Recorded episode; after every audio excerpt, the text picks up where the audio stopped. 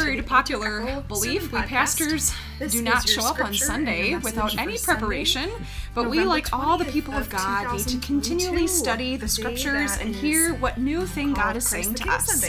Join us for Alter Echo text study as we show you how we study the um, scriptures to prepare for worship. Where it is gosh, it's a nice sunny day out, but it is starting to feel more and more like winter all the time. Um, and so I hope that wherever you are, that you are staying warm and um, that you're all cozy as you hear this. Um, whether you're driving in the car as you listen or you're at home with a nice cup of coffee. God's peace to you this morning. Our gospel reading for this Christ the King Sunday is Luke 23, verses 33 through 45. So if you have a Bible handy and you want to open up your Bible and read along with me, um, you can you can pause the podcast and go find a Bible, and we'll continue. The Holy Gospel according to Luke, chapter 23, beginning with verse 33.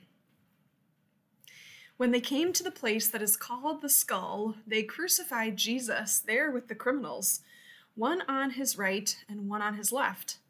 Then Jesus said, Father, forgive them, for they do not know what they're doing. And they cast lots to divide his clothing. And the people stood by, watching.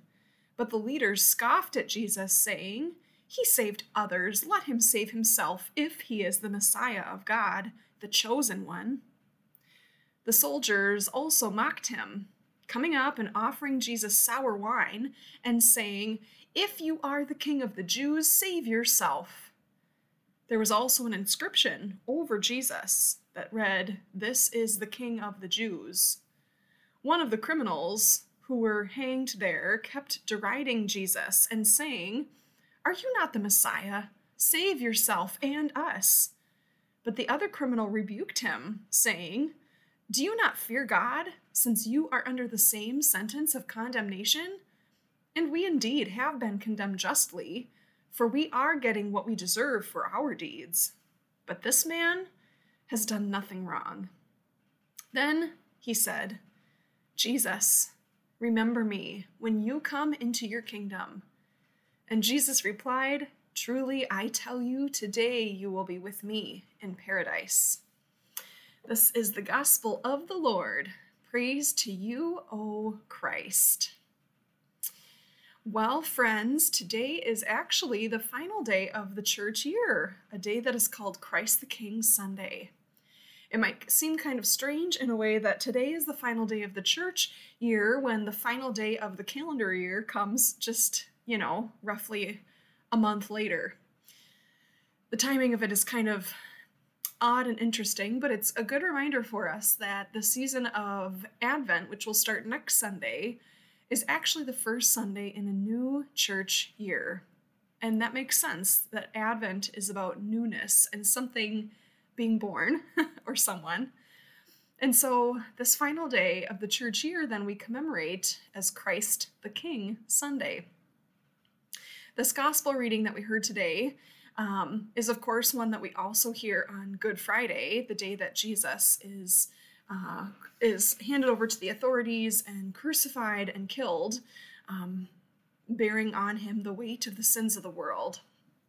But in this so it, so it's kind of odd in a way that we hear this um, Good Friday story at the end of the church year, um, but this is the end of many things, and so having this story of the ending of um, of sin and death on the end of the church year is perhaps really helpful for us to think about um, just the life that we live and the life that Jesus lived. So, in this gospel reading today, Jesus is called the King of the Jews twice. Once he's called the King of the Jews by the soldiers who are mocking him, and a second time, Jesus is called the King of the Jews by way of the inscription that is over him on the cross. Meaning, as Jesus is publicly executed for crimes against the state, this is the official charge that's being brought against Jesus that led to his condemnation and ultimately his death the charge of treason.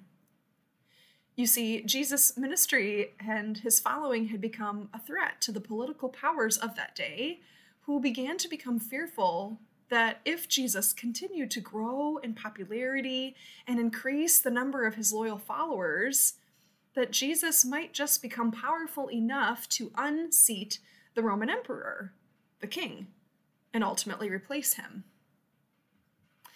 So Jesus was called King of the Jews which is really just ironic in, in the full sense of the word. Because Jesus was never in it to be king. Jesus was not interested in titles or fame or power for himself, and he was not interested in domination of any kind. Jesus has always been about the work of God in the world for the sake of these things healing, reconciliation, or bringing people together, and saving us from everything that kills and destroys. So today, we celebrate that unlike other kings, Jesus is completely uninterested in defeating the people.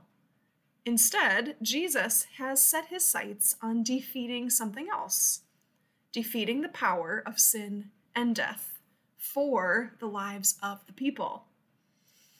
With Jesus, we do not live our lives at the mercy of our King, waiting to see how the wrath of the King will be next unleashed upon the people, how we will suffer at the hands of a King who keeps what he has in order to build wealth and power for himself and for the sake of his title and his authority. That is not the kind of king we have in Jesus. Instead, with Jesus, we live our lives resting in the mercy of our King, who gives and gives and gives to the people, to us, until our King has literally given everything he has for the life of his cherished people. It reminds me of a children's story called The Quilt Maker's Gift.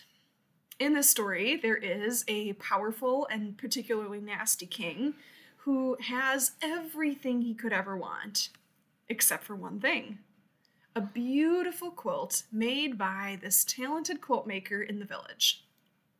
He asked the quilt maker one day if she would make a quilt for him, and then he would truly have everything. And she said, I will make you a quilt, but under one condition. Every time you give away one of your many possessions, O king, I will make one quilt square for your quilt. And the more possessions you give away, the more quilt squares you'll acquire with which I can make a beautiful quilt for you. The king agrees, not realizing what he has agreed to, and sets out to start giving away his possessions. One by one, he gives away countless of his frivolous uh, extravagant possessions that he has accumulated to the villagers in his kingdom. After not a terribly long time, the king has eventually given away all that he has and finally receives his beautiful quilt. And he is just thrilled, beyond thrilled, to have finally received this one cherished possession that escaped his reach prior to this. So he wraps himself up in his quilt and looks out at all of the people of his kingdom who are enjoying all of the possessions that he gave away. And they are, for the first time, not in need any longer, but instead they are really content with their lives. And the king, who has now given everything away, is happy too, wrapped up in his beautiful treasured quilt. The story reminds me of the way that Jesus ultimately gives everything away for his people. Not because he has to, and not because he's trying to acquire something out of his reach.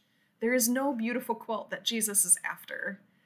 Instead, Jesus gave it all away so that we might have everything our lives and what sustains us. We see in the gospel story that Jesus had every opportunity to save himself from enduring death on the cross. Not once, not twice, but three times, people taunt Jesus just save yourself. And I imagine that for the human part of Jesus, it was absolutely tempting. Why not use the full power of God to escape from the horrors of crucifixion, the slow, agonizing death? But Jesus did not. He remained on the cross, resolute, focused on what he set out to do to save many, billions of people throughout the course of history, the whole entire world, instead of saving just one life, his own. So today, on Christ the King Sunday, ultimately we celebrate that what it means to be a king by world's standards is completely turned upside down with Jesus. Turn now in the sanctuary. Well, if you were in the sanctuary, but you're not. so if you can imagine this, I suppose, um, if you turn in the sanctuary and look at the baptismal font and look up, there is a beautiful structure that hangs there in our sanctuary. I'm sure you know it well. It is a sculpture of the crown of glory, pointing up, of course, in gold, beautifully um, glimmering to reveal to us the kind of majesty and glory and honor due to a king. But it's not just the crown of glory, is it? Below it, we see the crown of thorns hanging rightly so, pointing down this time instead.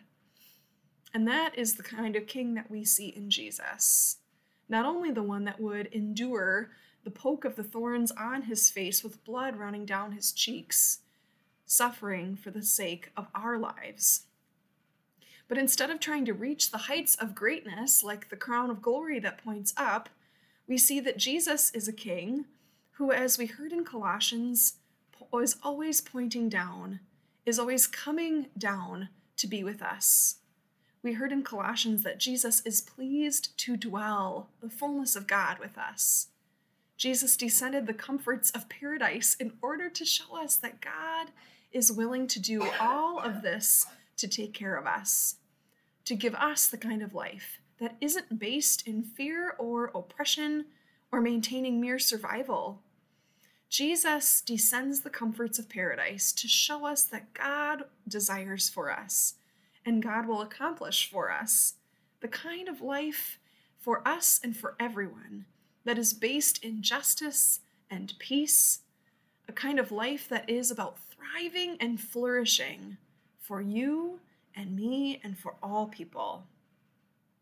So, on this Christ the King Sunday, as we enter Thanksgiving week, let us discover the heart of thanks for our very lives and for what sustains us. That is Jesus' gift of generosity and costly sac- sacrifice of himself, of his life, for your sake and for the sake of the world. Because of Jesus' ultimate gift of love, we too, like those criminals on the cross that hung next to Jesus, receive this promise. Truly, I tell you, you will be with me in paradise. For this ultimate gift, for this promise and assurance, thanks be to God for our very lives. Amen.